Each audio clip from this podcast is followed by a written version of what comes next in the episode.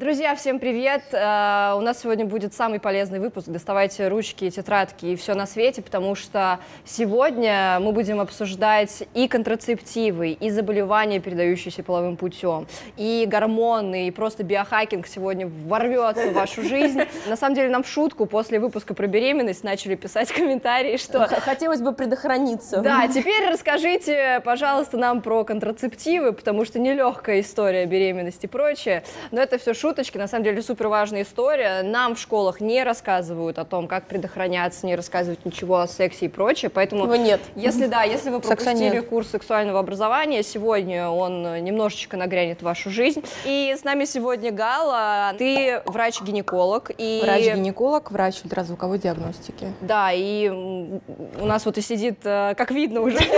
Главный фанат. И личинка гинеколога сегодня. Да, главная фанатка. Ксюша нам очень много про тебя рассказывала. Кстати, начнем с шокирующего факта, который, с которым со мной поделилась Ксюша, и я просто уже всем это слала. У нас есть э, наша подруга-стоматолог с Кариной, которая супер педантичная на вот все, как бы сказать, на стерильности, и она сказала, что вот в маникюрных салонах, да, там же есть такая история, что надо, ну, все инструменты должны, да, быть стерилизованы. Да, они помещаются в автоклав, вот, стерилизуются. Вот, есть несколько вариантов. Есть, я так понимаю, когда они в какую-то жидкость герметичную помещаются, какой-то самый крутой и дорогой вариант, либо их э, не прижигается, как сказать, раскаляют. раскаляют. Но обычно сначала промывают, удаляют там остатки крови, биоматериалы, и потом помещают в автоклав, обжаривают их при высоких температурах. Вот, и она, это... соответственно, нас немножечко напугала тем, что э, при, как сказать, халатном отношении, да, если у тебя лежит, например, где-то с краю автоклава что-то, да, может не прогреться достаточно, чтобы, как сказать, уничтожить все возможные бактерии и заболевания, которые могут быть. Короче, после... Ксюша мне написала, СПИД передается через маникюр. Ну, то такая... есть, если ты реально... Но эта новость скорее должна была быть актуальна лет двадцать назад. Вот, я только да. что хотела Сейчас сказать, хочется верить, что, что нет, даже салоны маникюра адекватные, не хотят судебных процессов, и при вас обычно вскрывают вот эти одноразовые пакеты стерилизационные, и при вас достают инструменты. Угу. Другое дело, да, надо но... смотреть, чтобы этот пакет был запакован, и чтобы на нем стоял штамп. Угу. Потому что если постоянно стерилизовать эти инструменты, они затупляются. И некоторые mm. маникюрщицы, особенно экономные, они mm-hmm. начинают просто закладывать в эти пакетики, не стерилизуя, не понимая, какую ответственность это за себя несет. Как отличить обычный крафтовый от того, действительно ли его обрабатывали? Смотрите, надо, чтобы был не с такой точкой, а с такой. Давайте поговорим, на самом деле, про методы контрацепции, потому что еще немного шокирующих фактов. Я недавно узнала, что, и вообще это странно, почему я только в двадцать четыре года узнаю такие факты, что некоторые инфекционные заболевания, например, передаются через оральный секс. Нет, у меня есть одна история, которая очень мне врезалась в память. Угу. Это было в венерологическом отделении, поступил мужчина с клинической картиной сифилиса. Это было начало девяностых лет, то есть у него была характерная сыпь, э, температура, было похоже, что у него сифилис, но мы не можем начинать антибактериальную терапию, мы ждем, когда придут анализы. Серология, mm-hmm. там в течение недели ждали этих анализов. И начали его осматривать. Чаще всего, где мы, э, начнем с того, что в месте э, входа инфекции, в ворота инфекции, образуется язвочка. Называется она твердый шанкр, и по ней мы всегда можем поставить диагноз. Девятые врата. Девятые врата, да. Обычно она располагается на половых органах, иногда может располагаться во рту, на миндалинах, на пальцах. Здесь мужчину осмотрели, не нашли вообще входных ворот инфекции, хотя вот сыпь была характерная. Это прям как триггер какой-то. Да, да, это метод, из которого это звучит как... Звучит красиво, выглядит не, не, не, не очень. Вы, нет, звучит очень страшно, как из да? Гарри Поттера. Не, не, не, это какой-нибудь фильм про зомби, знаешь, когда да. пациент ноль, и все да, ищут, да, где да, шанкар. В итоге опытный венеролог пришел и говорит, давайте мы его полностью разденем и осмотрим. Побреем, может быть, посмеем. Ну, в итоге твердый шанкар нашли на спине. Я не знаю, чем они занимались, там, может, вестерны какие-то насмотрелись, но я к тому, что контакт, даже бытовой контакт, может быть источником инфекции. Напугала вас, да? Напугала, да, Да, на самом деле, да, я как-то думала, что мы сегодня наоборот расскажем, что, типа, да не переживайте, презерватив надели, и все, и вперед, и все. И выходим в жизнь, парень из пузыря. Знаете, презерватив – это хорошо, это первый шаг к тому, чтобы обезопасить себя, но помимо презервативов нужно все-таки до начала половой жизни просить у мужчины справку. И в свою очередь, у женщины тоже. И в свою очередь мужчине просить у женщины. Когда эту информацию говоришь мужчине и рассказываешь о том, с чем он может столкнуться, он чаще всего более адекватно реагирует. Когда и не говоришь, стесняясь, да, спрашивает. Он не стесняясь говорит, давай справку. Когда говоришь это женщине, она очень сильно боится произвести неправильное впечатление, отпугнуть мужчину. В таких случаях я всегда говорю, говорите, что просит ваш гинеколог.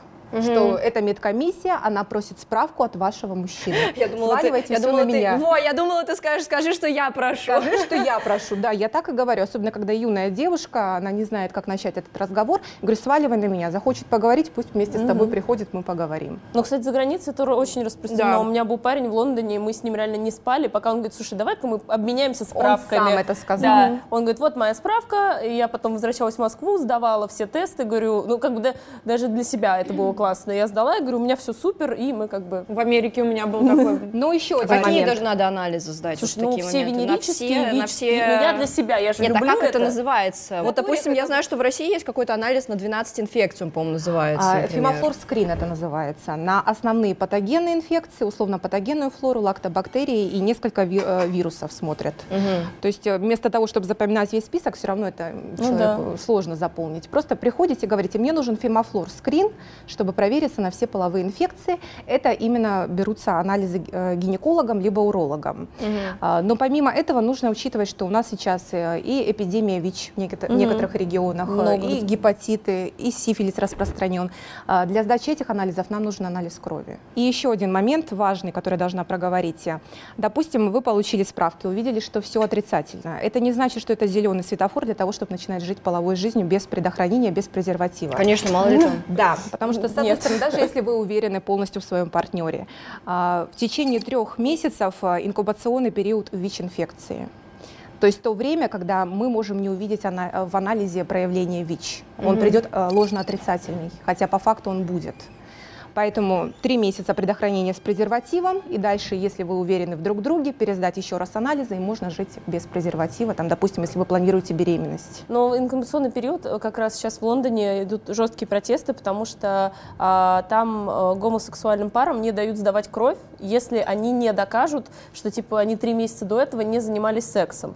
И они делают там свой банк крови и так далее, но основная проблема в том, что это спрашивают только у гомосексуальных пар, хотя, насколько я знаю, ВИЧ, ну, сегодня вовсе не только у гомосексуальных ну, пар. Ну, вроде бы они такие толерантные. Да, все да, все. да. Ну, и вот, то есть их главный вопрос, почему у натуралов, например, не спрашивают, когда они последний раз занимались сексом, а мы должны доказывать, что мы три месяца ничем не занимались. Хотя угу. риски, что... Ну, то есть это, мне кажется, большой миф, что СПИД, ВИЧ — это болезнь исключительно наркоманов и гомосексуалов, потому что, ну, вот по России, мне кажется, у нас статистика уже не такая. К сожалению, у нас многие регионы не показывают реальную статистику, да, и мы не видим на самом деле, сколько молодых, красивых, успешных болеет ВИЧ-инфекцией. Ну, тут как, не, как нельзя, кстати, расскажи, что на самом деле, вот ты рассказывала уже в выпуске о том, что как раз-таки про роды, что на самом деле чаще даже пары как раз-таки болеют, там, где люди уже уверены друг в друге, казалось бы. Ну да, потому что, опять же, мужчина, например, сходил на сторону, заразился, да, угу. потом пришел домой, он, он же не начнет вдруг заниматься сексом с женой в презервативе. Но ну, это странно будут вопросы, да. И поэтому, насколько я смотрела статистику, очень часто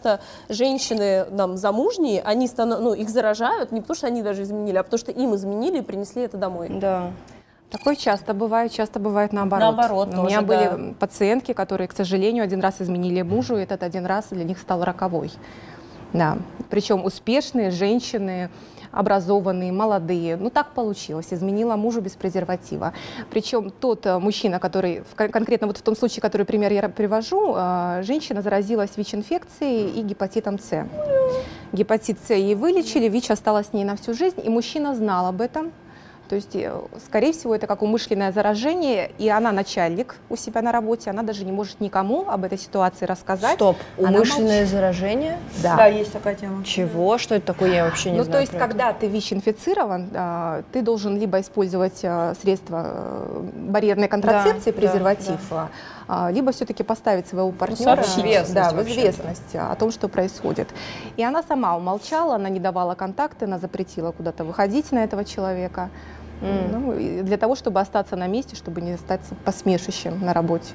Вот это тоже отдельная, на самом деле, тема, очень большая, и я думаю, что сегодняшнего эфира не хватит, чтобы ее обсудить, но просто важно зафиксировать, что к людям, у которых там есть какие-то подобного рода заболевания, к ним, конечно, очень плохо относятся в обществе, и они не рассказывают о том, что у них там есть, допустим, СПИД или ВИЧ, потому что это сразу же порицается вот там какими-то стереотипами. ВИЧ-инфицированный человек имеет полное право об этом не сообщать. Но, конечно, если бы больше известных людей, которые инфицированы, таких в нашей стране много, если бы больше этих людей говорила правду, рассказывали свою да. историю. Может, тогда на опыте были. Да. Кроме Красовского, я, например, никого да, открытого вспомнить ну, не могу. Красовский еще спеццентр же сделал. Да, да, да, поэтому да. он большой молодец. Да. Но то есть в целом ты даже не можешь никого... Ну, слушайте, ну у нас про ориентацию-то не говорят, а тут вообще еще про болезни, это же вообще как так можно? Да. Я думаю, что стоит перейти к видам контрацепции. А вы сдавали через... тест на ВИЧ? Да, да, конечно. О. Всегда сдаю. Я вот в всегда этом году... Каждый день. На самом деле мы все находимся в группе риска. Да, нет, просто я вот я говорю, я сдавала два-три года назад, и а, просто, знаете, самое, вот насколько отношение в обществе, ты даже когда идешь его сдавать, ты тебе уже стрёмно, да. тебе дают эти бумаги на подписание, ты их читаешь, и тебе уже стрёмно. То есть да. вот я, например, понимаю, что у меня, ну, как бы у меня один половой партнер, все как бы сейчас вообще стабильно супер, и, но я понимаю, что психологически пойти, хотя мне ничего, ну, очевидно, сейчас не грозит, сдать, это реально напрячься, ну, то есть это вот какой-то страх все равно да, внутренний да, есть. Да. На, вот, как... Татуажи, татуировки, не обязательно это должен быть маникюр, не обязательно половая жизнь. Риск есть у каждого из нас, пусть минимальный, но он есть, поэтому ежегодно эти анализы необходимо сдавать. Ну и бить татуировки только у проверенных мастеров. Ну как и на маникюр где... ходить. Ну и, как... ну и на маникюр, ну я имею в виду, что это тоже нужно зафиксировать, что не весь маникюр плохой, не все татуировки спид приносят. Свободу маникюру, свободу татухам.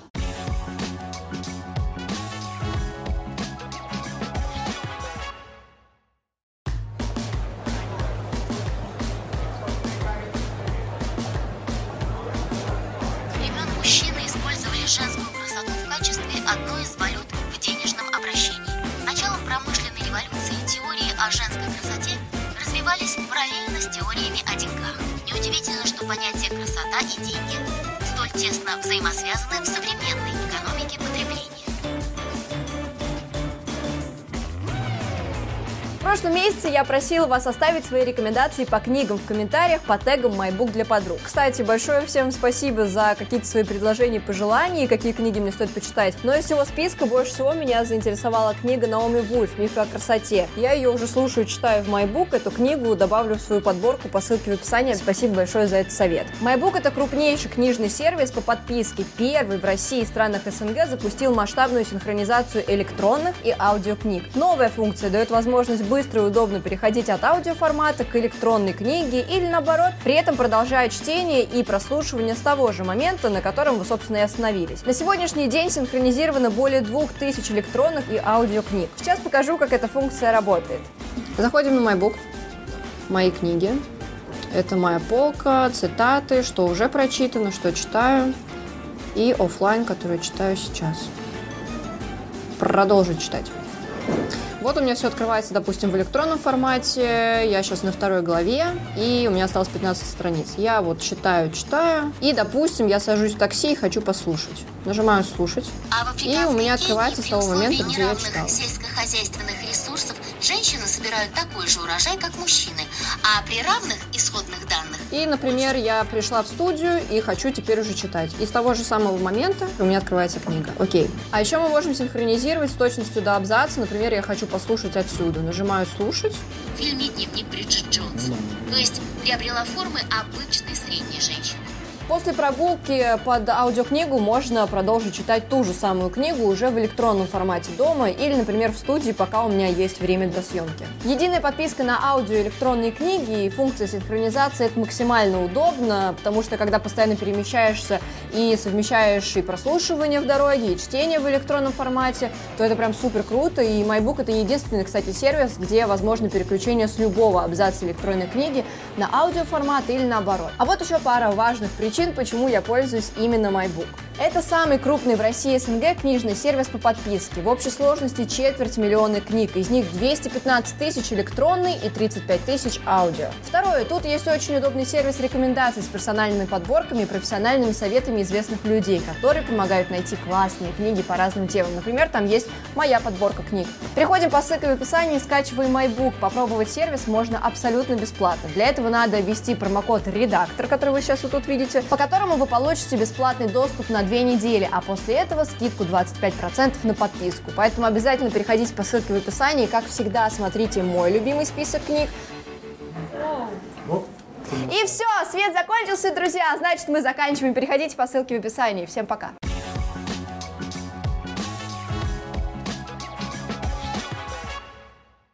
От туалета, типа, можно ли чем-то заразиться? Знаешь, это есть распространенная тема, что все, когда садятся, то бумагу кладут, то вообще не садятся в общественном месте на, ну, на допустим, бодок. Допустим, вирус вот папиллома человека, если ты кожей соприкасаешься, можно. А-а-а. Такие риски все равно существуют, поэтому лучше аккуратно. Даже в общественных туалетах никуда не садиться. Но, пожалуйста, не надо вставать ногами на туалет. Вот эти позы орла я просто периодически наблюдаю. Ой, ногами я вообще не понимаю, это же так неудобно. Это же вообще трэш, как неудобно. Бассейн, а я в этом бассейне плаваю или что-нибудь такое, заражусь ли я. Там же хлорка. Да, там очень высокие концентрации хлорки. Но я-то в тот момент не знала, и подростком была, думаю, блин, а если мы все плаваем в воде, это как-то... Мы плаваем с перми. Но в итоге, да, я так поняла, что при соприкосновении с водой там и так далее все умирает. Нет, если это хлорированный нормальный бассейн, который чистится, там нет таких рисков, не переживайте. Рисков нет совсем. Вот так буду говорить конкретнее. Там соленая вода. Море то же самое. Отлично, ура, плаваем. Солнце, соленая вода, риски. Так, давайте сократим. Пруд. Пруд. Ванная. Моя ванная. В чужой ванной риски больше. Хорошо, давайте перейдем к методам контрацепции, которые от нас все просто ждут, требуют и так далее. Расскажи нам, как просто школьникам, мы сегодня снова в одиннадцатом Б, расскажи нам, пожалуйста, про методы контрацепции, про их разницу и так далее. И твои фавориты. Да, да, да. Знаешь, есть фавориты, типа, что в моей сумочке, фавориты мои духи, мой лак для ногтей, а у нас фавориты контрацептивов, да. Ну, начнем, наверное, с моего любимого метода, это комбинированные оральные контрацептивы, про которые я уже неоднократно писала, рассказывала своим пациентам. Начнем с самого названия. Комбинированные, значит, они состоят из двух видов гормонов, оральные, значит, принимаются внутрь, ну, и контрацептивы, их основное действие – это контрацептивный эффект. Я не могу сказать, что это абсолютное зло, я никогда так не говорила. То, что мне присваивают а, эти это слова... Твой... Мы, короче, в топе пошли снизу. Топ снизу. Все, да, снизу, я поняла, да. Я подумала, любимый, я такая же это... Кого типа... мы пригласили. Ирония, Дань. Нет, но я никогда не говорила, что это абсолютное зло. Действительно, есть моменты, когда контрацептивы мы можем использовать. В каких случаях? Если это молодая, здоровая девочка с постоянным партнером, которая в настоящий момент не планирует беременность, и которой на какое-то время нужен контрацептивный препарат. Угу. Это допустимо. Второй момент. Иногда бывают функциональные кисты, которые достигают больших размеров, они постоянно рецидивируют, есть риски раз, разрыва этих кист. Это в яичниках? В этом, да. В этом случае, к сожалению, нам приходится назначать контрацептивы, чтобы избежать возможного разрыва яичника и операции. Это те два случая, когда я допускаю прием контрацептивов. Но что делает большинство наших гинекологов? Приходит девочка с миомой матки, им выписывают контрацептивы. Эндометриоз контрацептивы, поликистоз контрацептивы, прыщи, гиперплазия, прыщи контрацептивы. Я, прыщи, пришла, контрацептивы. Я пришла сколько лет? Семь назад из-за своих прыщей, и сразу же без анализов, без всего. Ой, просто попей джесс, волосы, все пройдет. Волосы на руках или если усики есть, да. Тоже всегда контрацептивы. У меня многие девочки, даже которые не живут половой жизнью, они с тринадцати-четырнадцати лет пьют контрацептивы. Ничего нормального в этом нет. Очень тяжело. Вот да, мне в семнадцать лет назначили. Ну, не, мне типа девятнадцать-двадцать, да. Да, с одной стороны, почему гинекологи не задаются вопросом, как один препарат может лечить абсолютно любую гинекологическую патологию. Вот что ни назови, гинекологи mm-hmm. имеют полное право mm-hmm. выписывать контрацептивы. И второй вопрос, который я все время себе задаю, почему в инструкции по применению ни в одном контрацептивном препарате не написано ничего, кроме средства контрацепции? Ни лечения миомы, ни лечения эндометриоза. То есть производители, они такие глупые, малыши, они не понимают, что может а, их препарат а, приносить пользу, оказывать лечебный эффект. Они не знают, теряют, да, теряют они миллионы такие, рублей. Мы, кажется, немного слепые, мы не видим, сколько да. всего мы можем им лечить. Вот, в том-то и дело. Это в интересах фармкомпаний прописать все эффекты благоприятные, которые могут оказывать контрацептивы. Почему они не пишут лечение миомы матки? Почему угу. они не, не, не пишут лечение эндометриоза? Да, в некоторых контрацептивах указано, что могут использованы быть с целью контрацепции и при, при предменструальном синдроме, при высыпаниях кожных. Угу. Но это совокупность факторов. Первоочередно идет именно контрацептивный эффект. Ну, для меня это остается вопросом. Вот понимаешь, что самое ужасное, если честно, для меня, но я думаю, для всех. Для всех, ты да. не понимаешь, кому как, вообще как верить, потому что ты приходишь к гинекологу, думаешь, что это человек, который точно тебе сейчас поможет и все тебе скажет, ты ему доверяешь, а в итоге ты ходишь по-разному, они тебе все говорят все разное, и ты не понимаешь, как тебе вообще быть. Потому что еще и страшные я побочки в итоге есть, пони... насколько я понимаю, а? у оральных контрацептивов. Еще же и побочки есть, насколько я понимаю, да, причем у меня серьезные. Не, у меня не было побочек как таковых, да, потому что, ну, у меня, в принципе, там не было прыщей, поэтому они не вернулись. Плюс я, когда выходила, я там попила всякие э, эльцистинчики и так далее. Вот, и э, у меня не было каких-то болей или еще чего-то, и я там аккуратно следила за тем, сколько я ем, поэтому я не... Потом... Ну, короче, я предугадывая, глядя на опыт под своих подруг, у которых выпадали волосы, которые толстели, то есть у всех очень жестко слезало. Я помню, даже тебе, помнишь, прописали, например, оральные контрацептивы вообще меня, не в тему. А, у меня их, мне прописали их в начале в семнадцать лет, это была чушь собачья, при том, что у меня и полового партнера не было постоянного. Ну, да, я тогда потеряла девственность, но как бы у меня не было секса потом долго. И у меня тоже посмотрели, что руки волосатые, что вот здесь где-то волосы, еще здесь. Вот сразу прописали джесс, при том, что даже не брали анализы. Мне реально за пять лет было, мне кажется, ну, гинекологов пять минимум, да, потому что я, ну, думаю, ладно, соберу разные врачебные мнения, посмотрю.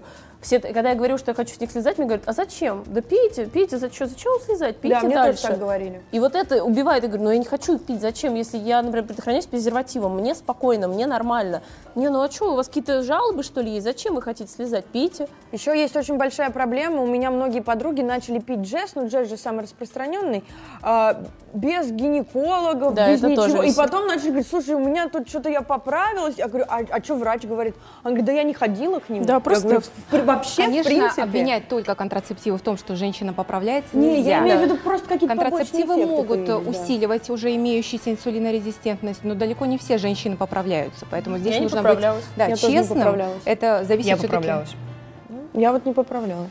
Ты прислала скриншот, что девочку посадили на оральный контрацептив, у нее потом вообще какой-то ад со здоровьем. Да, нам просто адские не... истории присылали, что из серии девочку, блин, надо ее найти в приписке. Да. А, не проверил врач тоже, ну, там, как сказать, ну, короче, у нее тромбозы начались.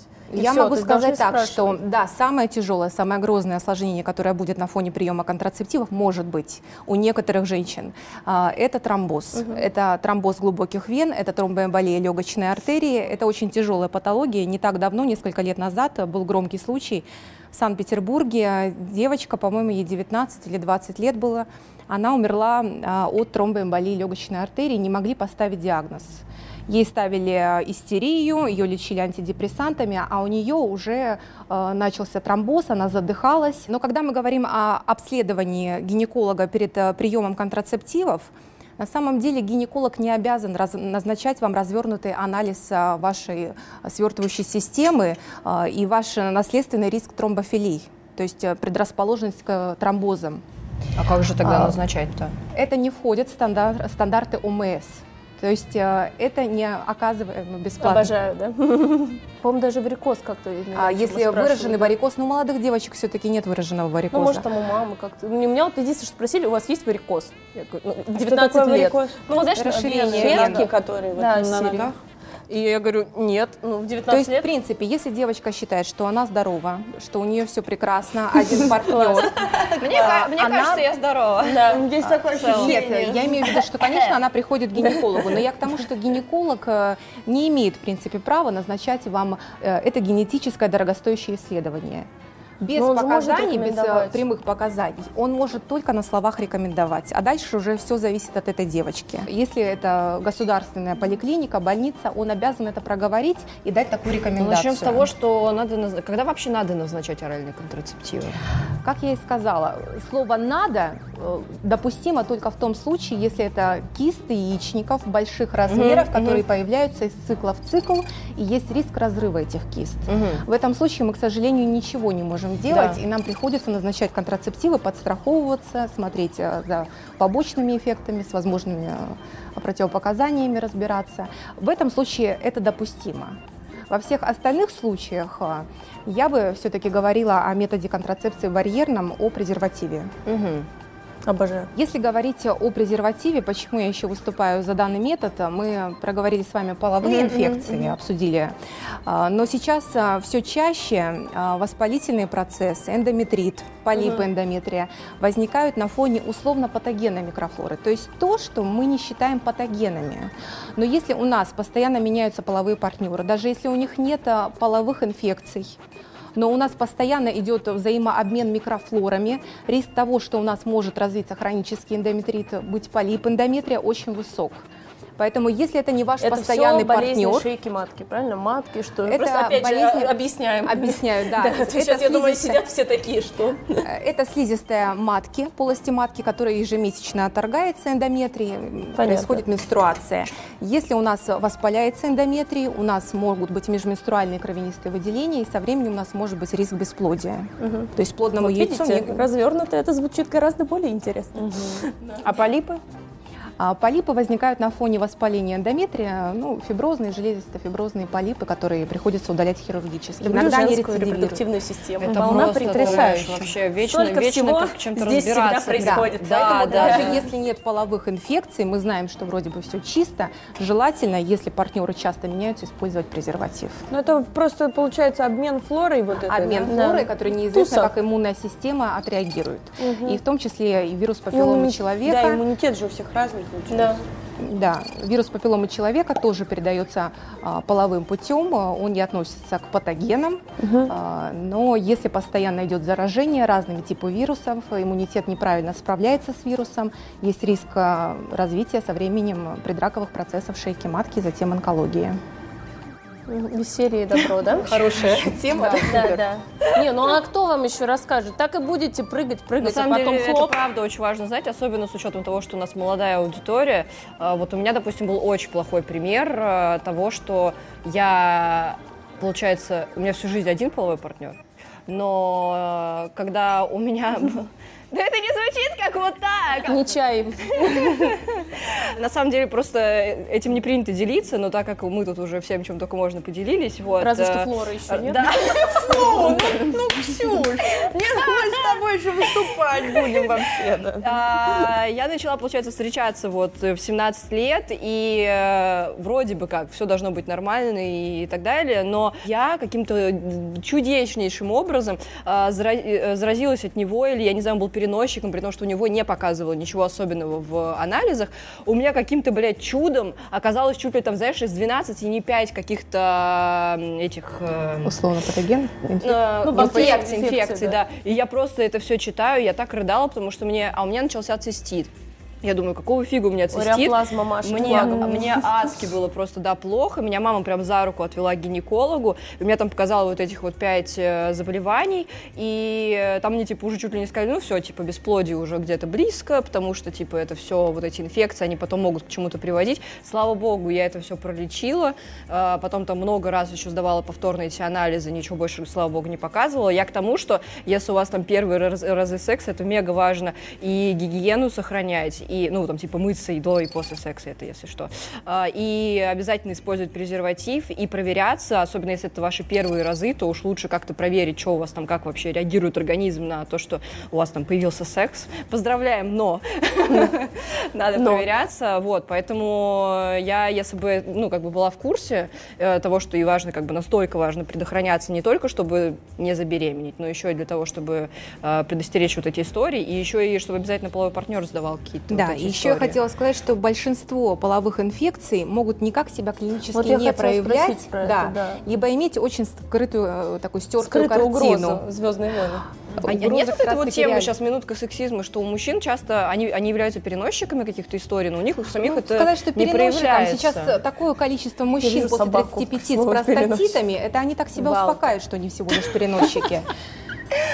Да, после тридцати пяти, поверьте, у них дисфункция у очень многих мужчин, поэтому им тоже надо просить справки у своих женщин. И какие симптомы мы можем обычно увидеть, с какими симптомами мы встречаемся. Иногда бывает легкий зуд, иногда бывают выделения, но может не быть вообще никаких симптомов. Да, циститы, уретриты, такое бывает. Может не быть симптомов, и очень часто бывает такое, к сожалению, когда женщина заразилась, допустим, хламидиозом, она об этом не знала, ее ничего не беспокоило, она не ходила к гинекологу на обследование, и спустя год она приходит на УЗИ, и мы видим гнойные трубы. О, Господи! Ну, не об этом приходится говорить. Трубы горят. Потому что что да. и бесплодие, и внематочные беременности, и гидросальпингсы, вот те самые гнойные Немножко. трубы. Это среди нас это очень часто встречающийся очень процесс, очень потому страшно. что об этом боятся говорить, и то, что это некрасиво звучит. Я ну, понимаю, да. что это сейчас сотый раз вот я от тебя это требую, но, пожалуйста, давай вот прям вообще, что надо, блядь, сделать, чтобы такой истории... Вот что вот мне, вот, вот мне завтра утро наступает, я звоню, значит, гинекологу. Что я говорю? Я хочу что? Провер... Провериться я на хочу все сдать. на свете? Или как это вообще? И завтра все мы идем понимаешь, столько всего существует, как вот ты можешь проверить? Там же бывают и эрозии, вот эти шейки-матки, возможно, мы еще сегодня про это поговорим, и какие-то инфекции, Error. и просто микрофлора, и вот все-все-все, и УЗИ, если и так далее. Если есть жалобы, тогда, конечно, анализы будут более развернутые. Хорошо, если, если мы говорим, нет. Если нет жалоб, то мы приходим к гинекологу и сдаем анализ Femaflor-scrin. Вот главное, ага. запомните это. Здесь будет титр. Да. Это будут половые инфекции э, и несколько видов вируса. Помимо э, анализа у гинеколога, мы идем в лабораторию и сдаем кровь на гепатит Б, С, ВИЧ и сифилис. Угу. Дальше. В течение трех месяцев мы живем половой жизнью с презервативом, даже если это один-единственный партнер у нас на всю жизнь.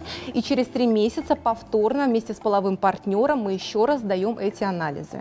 Вот, кстати, ты, конечно, не андролог, это же, да, называется? Уролог. Муж, мужской вот да. по гормонам. По гормонам. Да. Да? Уролог Андрей, андролог. Ну, некоторые уролог, андролог, да. Не, ну, уролог, насколько я понимаю, это вот инфекции и прочее, а андролог это именно по гормонам мужским. Да. Вот, скажи, пожалуйста, вообще в целом тоже вот мужчине что нужно знать, потому что, почему я тебя это спрашиваю, я знаю, что мужчинам часто делают вот эту историю трубкой, трубкой, да-да-да, трубкой, но оказывается еще очень важная тема, и это почему-то, ну, мало кто делал вообще из мужчин, что не надо не просто трубкой, а что там что-то надо делать, массаж простаты, чтобы там вытекало, вот эта всякая фигня была. Поэтому у них иногда не показывают. Да, там надо нажать на эту простату, оттуда что-то вытечет.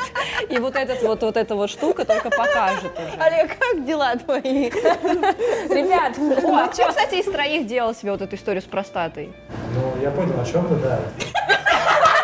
Незабываемое впечатление. Обычно у мужчины лучший друг – это его уролог. Он ходит всю жизнь к нему, у них там свои отношения с этим врачом. Что вытекает? Откуда вытекает? Нет, на самом деле секрет простаты должна брать любая... Гарри Поттер и секрет простаты. Да, извините, мы не можем. Можно сдать анализ мочи. Считается, что он тоже достоверный и информативный. То есть мужчина сдает мочу, и там э, ищут э, эти инфекции методом ПЦР. Э, вот что но... надо сдать мужчине? Давай прям список точно такой же дадим. Анализ мочи. На что? На а, половые инфекции. На половые ну, инфекции. Сейчас мочи некоторые не берут в лаборатории. Либо секрет простаты, либо анализ мочи. Так, а как так, это секрет простаты достать? А, ну как его достать, откуда? У меня своя лаборатория, я, конечно, могу рассказать, как это делается. Ну, простите, какой-то процесс же должен быть. Должны же люди знать, что... Вот я не знаю. Я хочу раскрыть секрет простаты. Она в ожидании поперечной рассказывала, что у него был мужик вот с такими вот ручищами огромными, который там у него все доставал. Это не так все критично, как вы думаете. Там не надо мужчину мучить. Если, конечно, простатит, то делают массаж еще для того, чтобы наладить отток секрета простаты. Это не просто так. Нет, просто я знаю многих парней, кого, в принципе, мысли о том, что, как говорится, в их... Э... Ничего страшного в этом анализе я, может, нет. Кому-то да, вообще нравится обученные медсестры, простаты, как мы уже обсуждали это в нашей программе. Да. Это, это не больно, это быстро, безболезненно. Да, да. И все, это, это все весь список. И кровь. И кровь. Также кровь. Все сдаем да. кровь. У меня некоторые девочки рассказывают, как они берут мужа за руки, ну не мужа, будущего мужа, мужчину за руки и идут с утра сдавать анализы, и потом идут вместе завтракать. Сразу же, вот не отходя от кассы, э, у тебя есть пост про либидо и все такое.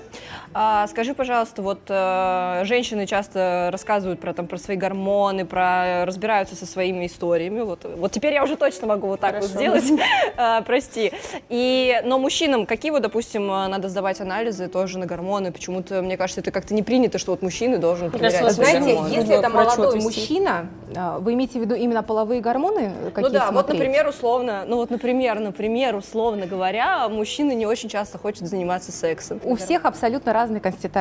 половая конституция. Mm, да, поэтому... где-то Маша там да. Поэтому кому-то нужно да. три раза в день, кому-то достаточно два раза в неделю. Если это постоянный половой партнер, логично, что с годами количество половых актов снижается. Mm-hmm. Это не говорит, что это какая-то патология. Да. Но если mm-hmm. это прям острый вопрос, и было все хорошо, и потом резко стало плохо, в первую очередь необходимо исключать хронические простатит, даже не начиная с гормонов. Именно искать воспаление простаты. Это первый момент. Это влияет Второй момент, на то, хочет секса человек или нет? Ну, конечно, если он как не может нормально даже скажи. В туалет сходить, если А-а-а. у него эректильная дисфункция, как он будет хотеть? Сейчас что-то? Все девушки пытаются вспомнить, слышали, как их парни ходят в туалет или да, нет? Да, да, да. Мужчины, они этого стесняются, они очень боятся. Подожди, но насколько я знаю, бывает же простатит особо, как это называется, бессимптомный. А что такое простатит? Бактериальный, он изначально бессимптомный, но рано или поздно с простатитом встречается каждый второй мужчина. О, приветик, понятно. Да. А что такое простатит? Воспаление простаты. Я думаю, а что это что-то похожее на цистит, нет? А, когда больно писать и вот это все. Ну, похоже проявляется и может сопровождаться сексуальной дисфункцией. И про гормоны, если говорить, если это молодой мужчина, угу. а, крайне редко нам приходится смотреть гормоны. Когда я отправляю, ну, точнее, комментирую своим пациенткам, если у них есть такой запрос, когда я отправляю сдавать половые гормоны. Если мужчина спортсмен, и он а, принимает форму, на форме потом тестостерон рушится с угу.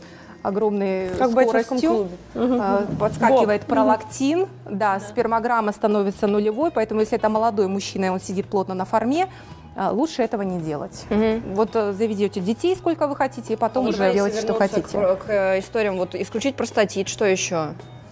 И сдать половые гормоны. Обычно сдается хотя бы ФСГ, ЛГ. А, ну то, что и у женщин в целом. Да, да. да, пролактин обязательно смотрится, потому что бывает, повышается и без фармпрепаратов. Пролактин у мужчин. И биоактивный тестостерон. Ну, еще угу. не стоит не забывать, наверное, психологическую какую-то составляющую. Ну, да. ну задача медика, не, я, я да, говорю, да, я просто это в дополнение, то, что это вот медицинское. Этот момент никогда да. нельзя исключать, да. да, но наша задача исключить да, другие да. варианты. Очень интересно. Так, презервативы, оральные контрацептивы, извините, я возвращаюсь к руслу. Давай, молодец, молодец. Что еще есть на рынке защиты себя? Спирали. Давайте разберем спирали. Это третье место, получается, или какое? У нас нет, у нас следующее. Оно уже хаотично, потому что все Все-таки презервативы я бы поставила на первое mm-hmm. место, как а, самый универсальный метод контрацепции, который подойдет всем. Е-бой, это самое важное. Но нормальные презервативы, не которые...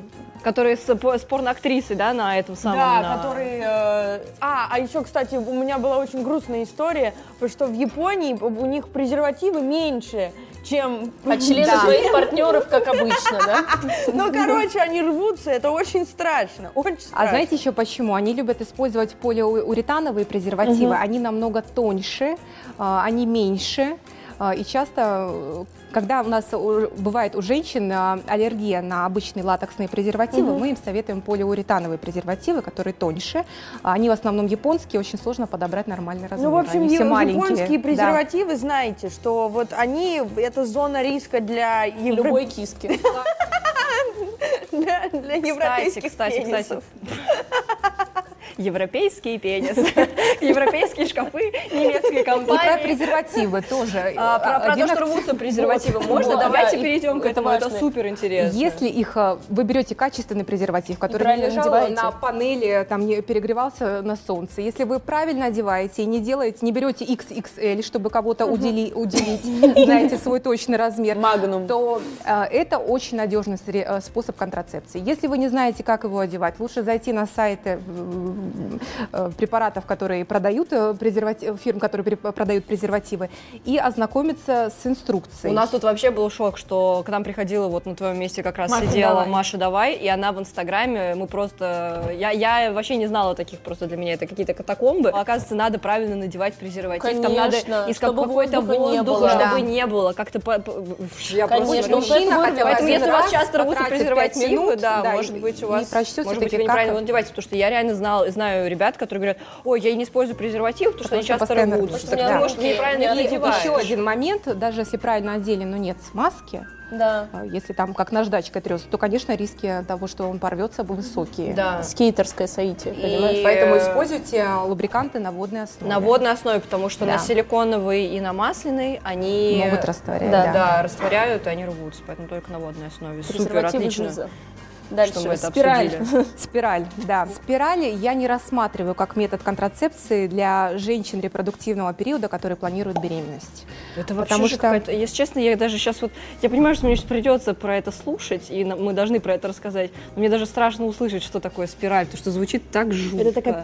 А тебе надо было посмотреть мультик Big Mouth, там очень смешно. Да, кстати, там очень смешно, отличный, кстати, мультик про половое созревание. Да, большой рот он по-русски, да. Да, ну может быть какой-то адаптивный. Локализация странная. Ну, короче, там... Big Mouth, э, Netflix, Netflix, Netflix. Короче, мультик из, с Netflix очень классный, там вот как раз про все это рассказывается. Мы с Ксюшей большие фанаты. Вы должны понимать, что это высокий риск восходящего инфицирования и высокий риск, опять же, говорю про развитие хронического эндометрита. То есть, То когда это... в полости матки вот этот слизистый слой, слой, он повреждается, он воспаляется и потом может быть бесплодие. Бывает, что ставят все хорошо, потому что я понимаю, сейчас многие девушки Девочки, им поставили спирали, они планируют беременность, и мои слова их напугают. Мы убираем абсолютно все риски. Это небольшой риск, но он есть. Если у вас стоит спираль, это не значит, что у вас обязательно будет хронический эндометрит. Я не собой. хочу никого да, напугать, но мазки на флору надо сдавать, контрацепцию барьерную также использовать с новыми партнерами, даже несмотря на то, что стоит спираль. Угу. Так, но это же получается просто, как бы, как и оральные контрацептивы, это просто защищает тебя... Да. А, это отпор сперматозоидам. Да. А, понятно, да. Отпор сперматозоидам. Мне очень нравятся ваши позы. Я просто, да, вы такая... закрываетесь. Нет, чем больше я говорю, тем больше вы закрываетесь. То есть так же, как контрацептивы, от инфекции они не защищают, плюс еще сами по себе несут в себе риски. Да. Окей, есть же еще пластыри, я так понимаю. Ну, пластыри это то же самое, что оральные контрацептивы. Я изначально...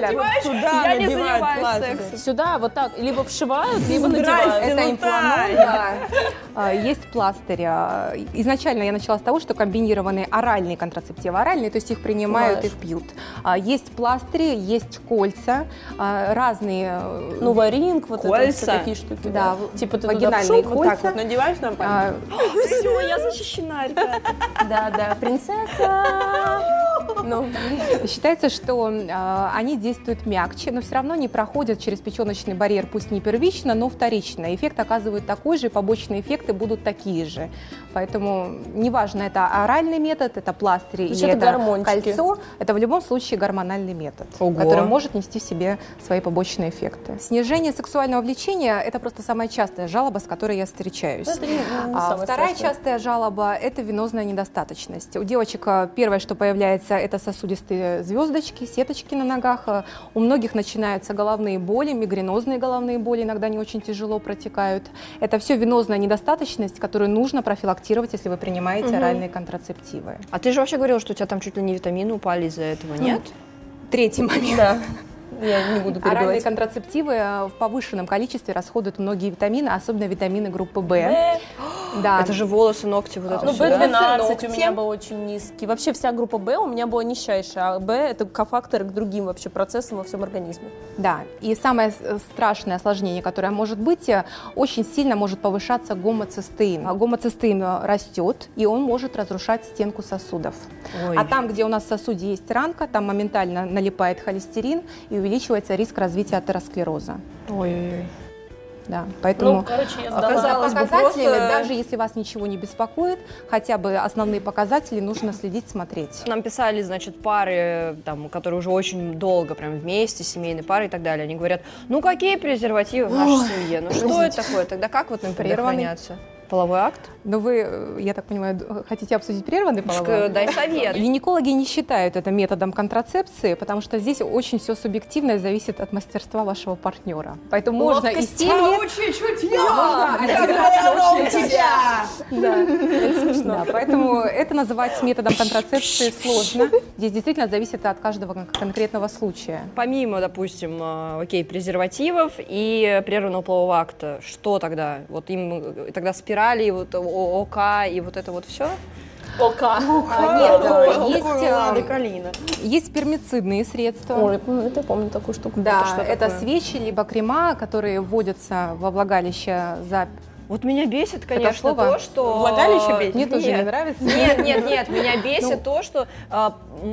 Для женщин есть все, а для мужчин ничего, да? Да, почему мы только должны переживать за это, блин? Я как-то вот, я тут была, когда... Только мы свое здоровье должны добивать, вставлять. В Берлине, и там говорили про эти, про... оральные контрацептивы для мужчин. Я знаю, что их нигде не купить, и сейчас вроде только... Ходят только... слухи. Ходят слухи, что они скоро будут, и я заставлю вас их всех пить. Но в настоящий момент их нет в продаже, мы их ждем. Но, опять же, это будет ответственность на мужчине. Так, да, ответственность на вас, вы можете довериться. Это контролировать. Понимаешь, он да сказал, это... что он выпил таблетку, а не а выпил. Такая... А еще самое, самое смешное, что они, они еще и не будут, ага, у меня там какие-то что-то с сперматозоидами. Да, да. Вообще. Поэтому... Это почему? Вот не вот почему? Очень классно. Хотя это вообще-то от них все. Они должны, для них должны есть быть контрацептивы. Есть еще женские презервативы, но их тоже найти практически невозможно. Когда вы меня пригласили, я изначально хотела привезти каждому по подарку. Что вы думаете? Это мило, но я не нашла. Я не нашла в продаже. Презервативные, кстати, по-моему, есть в Москве, здесь в Китай-городе есть. У нас в Санкт-Петербурге у нас такого нет. А мы говорим про что вот эти штучки... Спермицидные средства. Это что такое? Это химические препараты, которые вводятся до начала полового акта, действуют в течение пятидесяти минут, и они убивают сперматозоиды. Быстрее! Быстрее! На таймер. Тан, тан, тан, тан. А давайте еще поговорим о вот этих ужасных историях из спид-инфо, которые... Ну давай, наконец, девочки. Вот там, например, лимон, крышка от дезодоранта. Метод Насти Рыбки промываться горячей водой. Промывать горячей водой, вот эти все ужасы, которые... Это надо обязательно проговорить, что так делать нельзя. Ни в коем случае. Ни в коем случае, вообще нельзя. Если вы хотите попрощаться с нормальной микрофлорой, угу. Вы можете делать спринцевание. Самим просто так, без назначения врача, лезть-то не надо. Мы подмываемся только снаружи. Да. Да. И детей, кстати, своих тоже не надо. И там лимон подмывать. Туда не капаем, и дезодорант туда не засовываем. Ни лимоны, ни марганцовки, ничего этого мы не делаем. Ни ромашку. Ни ромашку. А что за презервативы для женщин, ты сказала? Вот это интересно. А, также женщина перед половым актом вводит этот презерватив во влагалище. Он имеет похожую структуру на обычный презерватив мужской. Такой, да, такой и большой. После полового акта, главное... Ну, потом растягиваем. Да. Как мешок. Ого. Да. Но кто использовал, говорит, что это очень неудобно. Да я вообще не представляю. Это звучит да. как пакет, если честно. Ну, примерно так это и выглядит. Я, тут, я была на вечеринке летом и как раз так. разговаривала с девочкой, думала, которая пользовалась этим а, презервативом и сказала, что очень странно, что вот если в мужских презервативах а, прогресс дошел до того, что они все, ну как бы нормально пахнут, нормальная смазка, ну все как бы с ним окей, а здесь он как... такой резины, и она еще потом остается в выделении. Ой. Ну, короче, это мерзко. Про запах очень. Многие комментируют. Да, да, да, да, что там оно пахнет, как вот резиновые сапоги. Чемпион, это, как говорил мой преподаватель по гинекологии, самое лучшее средство контрацепции – это чай. И мы стали спрашивать, какой я чай? Думала, ромашковый, там... Я скр... тоже да, он говорит, это чай вместо секса. Да, да. да. Ух ты. Лучший способ защиты воздержания. Да, это воздержание, поэтому презерватив будет на втором месте. Угу. Ну, блин. Я шучу, конечно. Ну да, это я сейчас да, всех да. напугаю. Нет, давайте Они не будем заниматься сексом, после... только будем предохранять. У меня просто до того дошло, что мы недавно там тусовались в Германии с ребятами, и мой друг познакомился там с девушкой, они там целовались, все дела, и вот у меня сразу же, я сижу, у меня мысли, так, хорошо, он же даже не знает, там, вдруг у нее какое-нибудь заболевание, он с ней целуется, что а это как такое? Это поцелуй, поцелуйная болезнь называется? Мононуклеоз? Да, вот. А еще герпес же, да? Я просто такая... Большинство вирусов мы инфицированы во взрослом возрасте все. Если у нас хороший, сильный иммунитет, то он держит эти вирусы под контролем, и они не растут. Угу. Если иммунитет снижается, тогда может и герпес, и цитомегаловирус все активироваться в нашем организме. Угу. Также и с вирусом папилломы человека. Очень часто бывает заражение во время полового акта. Считается, что до восьмидесяти процентов мужчин и женщин, которые живут регулярно половой жизнью, могут заражаться вирусом папилломы человека, в течение жизни заражаются им.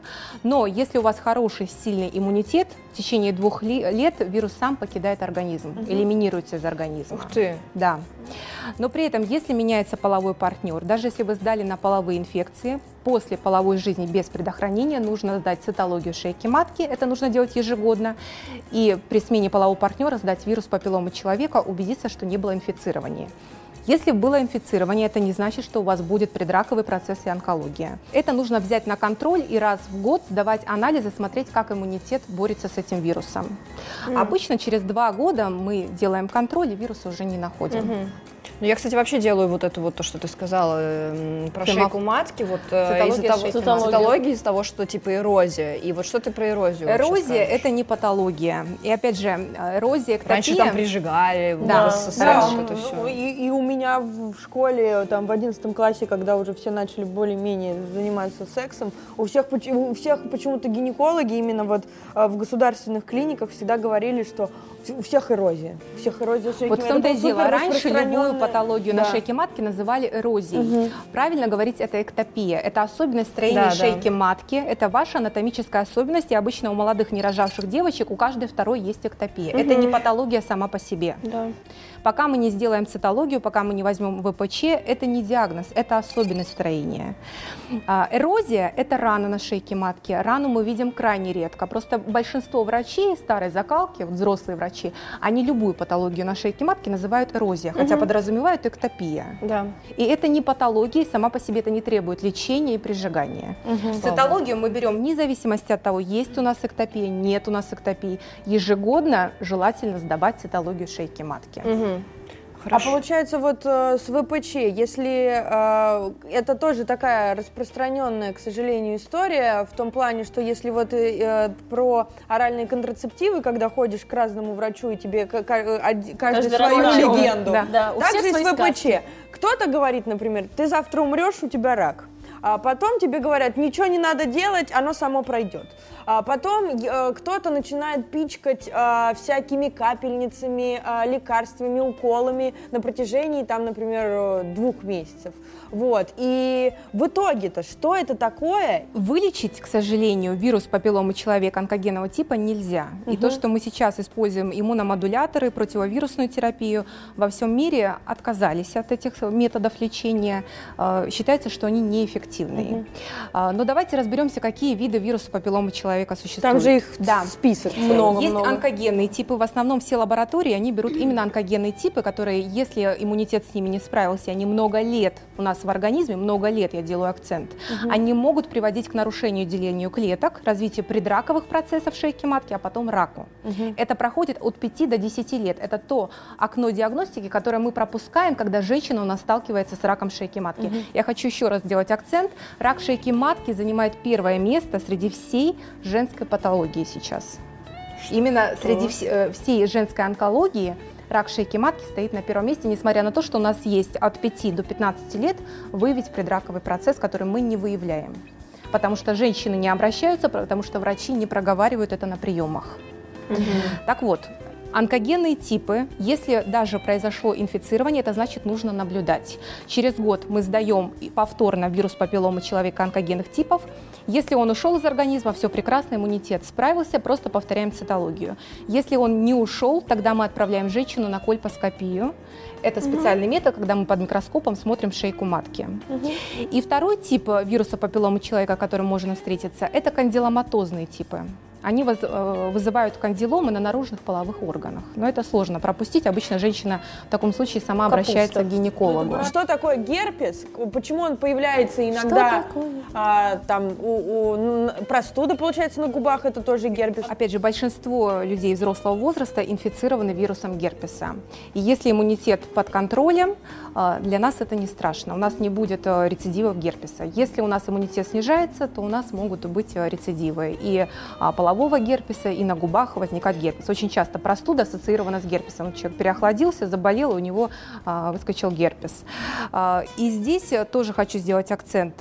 Перед планированием беременности очень важно сдать анализ торч-комплекс. А, торч-комплекс показывает наличие герпеса, цитомегаловируса, а, краснухи и а, токсоплазмы. Если мы заболеваем с вами в обычной жизни, обычно это переносится на ногах, как легкая простуда, мы даже не замечаем, что было инфицирование. Но если инфицирование происходит накануне планирования беременности либо во время беременности, эти вирусы могут оказывать тератогенный угу. эффект, то есть влиять на развитие плода. Поэтому обязательно перед, перед планированием беременности нужно сдать торч-комплекс, герпес, цитомегаловирус, токсоплазма. Угу. Еще же говорят, то, что ну, это все равно не в тему, но э, что, ну, в общем, очень важно во время беременности не заболеть ветрянкой. Да, да я не болела и, в детстве, крас... А ты не краснуха? Это краснуха. Я ветрянкой болела, я не болела, не болела ни тем, ни другим. Вот если вы не болели краснухой, вам нужно обязательно сдать торч-комплекс накануне планирования угу. беременности, угу. месяца за тридцать четыре, и убедиться, во-первых, посмотреть, есть ли у вас антитела, то есть сформирован ли у вас иммунитет, и если он не сформирован, посмотреть, чтобы не было повышения титра острого процесса, угу. чтобы не было заражения до планирования. Думаю, в некоторых случаях врач может предложить провести вакцинацию. В этом случае беременность мы откладываем на два-три месяца после вакцинации. У меня мама специально, она, конечно, умная Вагила, женщина, да? она меня прям, она узнавала то, что у кого-то в гостях, ну, типа, у кого-то ребенок болеет, и она меня прям да. просто брала и вела, и я вот так собственно, не, у нас заболела. Просто никто не болел вообще. Да? Я просто диатезом, видишь, все детство как бы mm. проболела, и все, у всех свои приколюхи. Слушай, а мы знаешь, про что не закончили? Про, про поцелуи, то что-то я рассказала да, историю да. про своего друга, что, типа, он не знает эту девушку и так далее, вот, а он с ней берет, целуется. Не стоит ли этого бояться? Нет, нет, нет? этого не стоит бояться. Целуйтесь, так же, друзья, как на не стоит бояться свиданиях. Вирусов. Как вас в свое время водили Даже не на свиданиях. К ребенку, который болел краснухой или корью, считалось, что в детстве лучше этим переболеть. Также и некоторыми вирусами все-таки лучше инфицироваться до беременности и иметь иммунитет к этим вирусам. Поэтому поцелуев не бойтесь.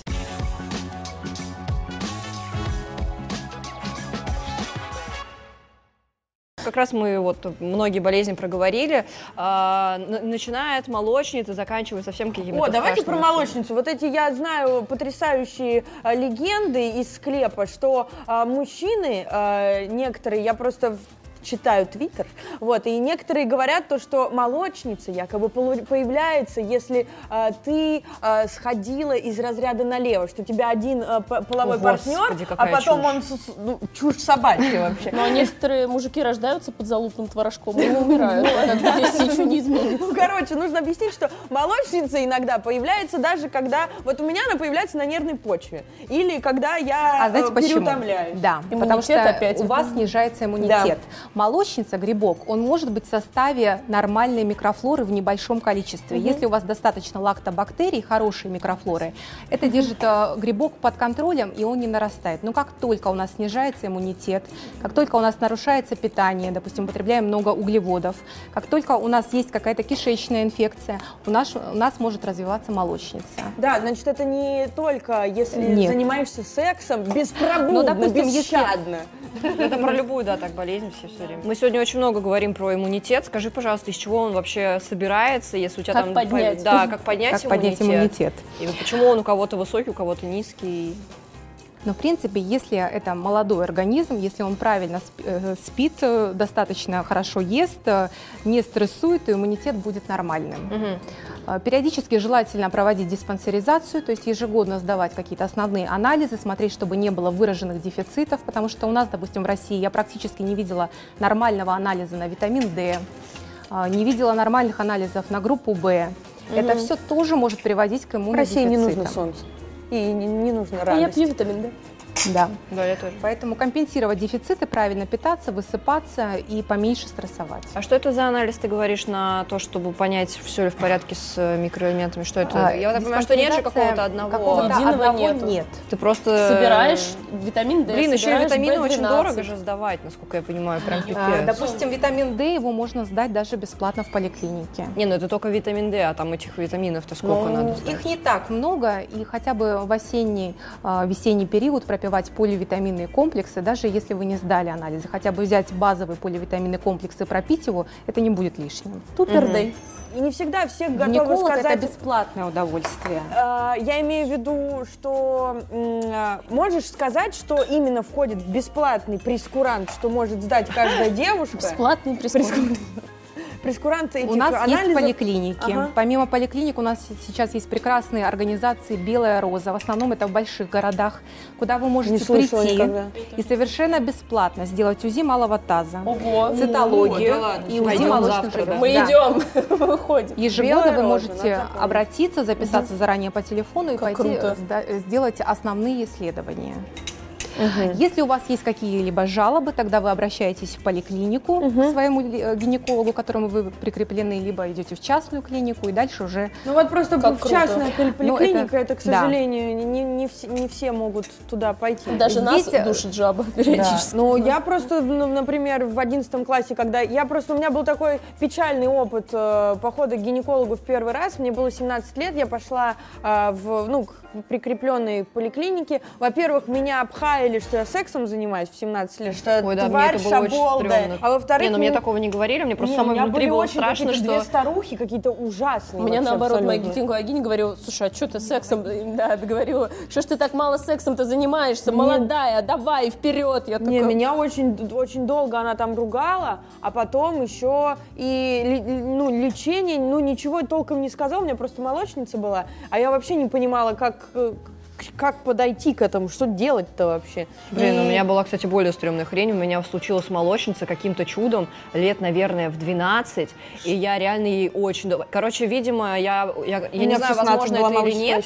А, мне, я так подумала тогда в двенадцать лет, со своих двенадцати лет, что я купалась в каком-то мега грязном, честно говоря, озере или что-то типа того. И мне кажется, у меня после этого мог рецидив случиться. Но я не знаю. Ну, может быть, переохлаждение, влажное белье, это все могли быть провоцирующие факторы. Было это мега стрёмно, потому что я в итоге не рассказала своим родственникам и так далее, потому что мне было очень стрёмно, стыдно и так далее. И я реально очень долго, то есть прям болела вот этой темой, то есть это прям было, не знаю, мне кажется, все лето. Ой, и чуть ли не там, ну, типа тяжело. Месяц, мне кажется, было очень тяжело, отвратительно и вообще, типа, я вообще не понимала, что со мной происходит и что вообще с этим делать. Я думаю, что здесь нужно начинать проводить все-таки работу в школьных учреждениях. Да. Нужно понимать, что половой дебют у нас наступает раньше. И, конечно, половой дебют! Надо запомнить. Можно половой дебют? Как мило. А какой сейчас половой дебют? Есть статистика вообще? У меня официально... Дебютантки, да, извините. У меня официальных данных нет, но, судя по рассказам моих пациенток, все-таки половой дебют бывает раньше уже, чем это было ранее. Да? Поэтому образование в школах, половое образование, и, конечно, родители должны разговаривать аккуратно, мягко со своими детьми. У меня очень многие родители приводят первый раз своих детей к гинекологу. Это круто. Да. Это круто. У них доверительные отношения, не всегда, конечно. А во сколько примерно там? В пятнадцать, шестнадцать, четырнадцать? Я обычно говорю так, если ничего не беспокоит, если девочка не живет половой жизнью, оставьте ее в покое, она успеет находиться к гинекологу. Да, да. Не угу. надо да. с четырнадцати лет ее ко мне водить, чтобы она с испуганными глазами на меня Конечно. смотрела. Угу. Если есть какие-либо жалобы, тогда нужно обращаться к врачу. Угу. Если это начало половой жизни, угу. тоже нужно обращаться к гинекологу. Угу. Логично. Я финально, на самом деле, хотела, знаете, про что сказать? Вот про ВИЧ и СПИД, что на самом деле мы там, может быть, как-то, ну... как бы в обществе страшно об этом как-то говорить и прочее, но э, на самом-то деле супер важно понимать, что да, это очень страшно им заразиться, и надо себя предостеречь максимально от этого. Если так сложилось, то что он в вашей жизни появился, насколько я понимаю, это не финал это не крест жизни. на твоей это жизни. А, жизни. Нет, Нет, если, не крест. И если у, у твоего, ну, допустим, у человека, ты с ним познакомился, ты узнал, что у него есть ВИЧ или СПИД, с ним даже можно, ну, то есть, типа, мало того, что общаться, касаться, целоваться, целоваться, целоваться трогать за руки, сидеть все, рядом, все это можно. Все можно, и заниматься не сексом даже можно. Просто заниматься сексом в презервативе. Да. И для человека, который заразился, то... Главное, своевременная диагностика, чтобы было назначено правильное лечение, и врач проводил контроль иммунограммы. И у него чуть ли не такая же, как бы, ну, грубо говоря, такая же жизнь, как у обычного да. человека, просто он выпивает одну таблетку в день, ну. и все. И как бы, по, по сути, и проверяется. Но, по сути, это ты там можешь прожить так же, как ты бы и прожил, просто совершенно верно. Каждый Главное, день... своевременно получить лечение и контроль. А если, получается, женщина э, заболела СПИДом, ну, если она болеет СПИДом, она может беременеть? Как этот процесс беременности и рождения а, происходит? Беременность проводит профилактику во время беременности, и э, заражение э, ВИЧ обычно не происходит. Обладание. Да. Ого. Да. Это круто. Врачи проводят специальную профилактику. Я сегодня Таня, это круто. Да, главное, чтобы выявить это заранее, знать об этом, чтобы во время родов не было инфицирования. Поэтому...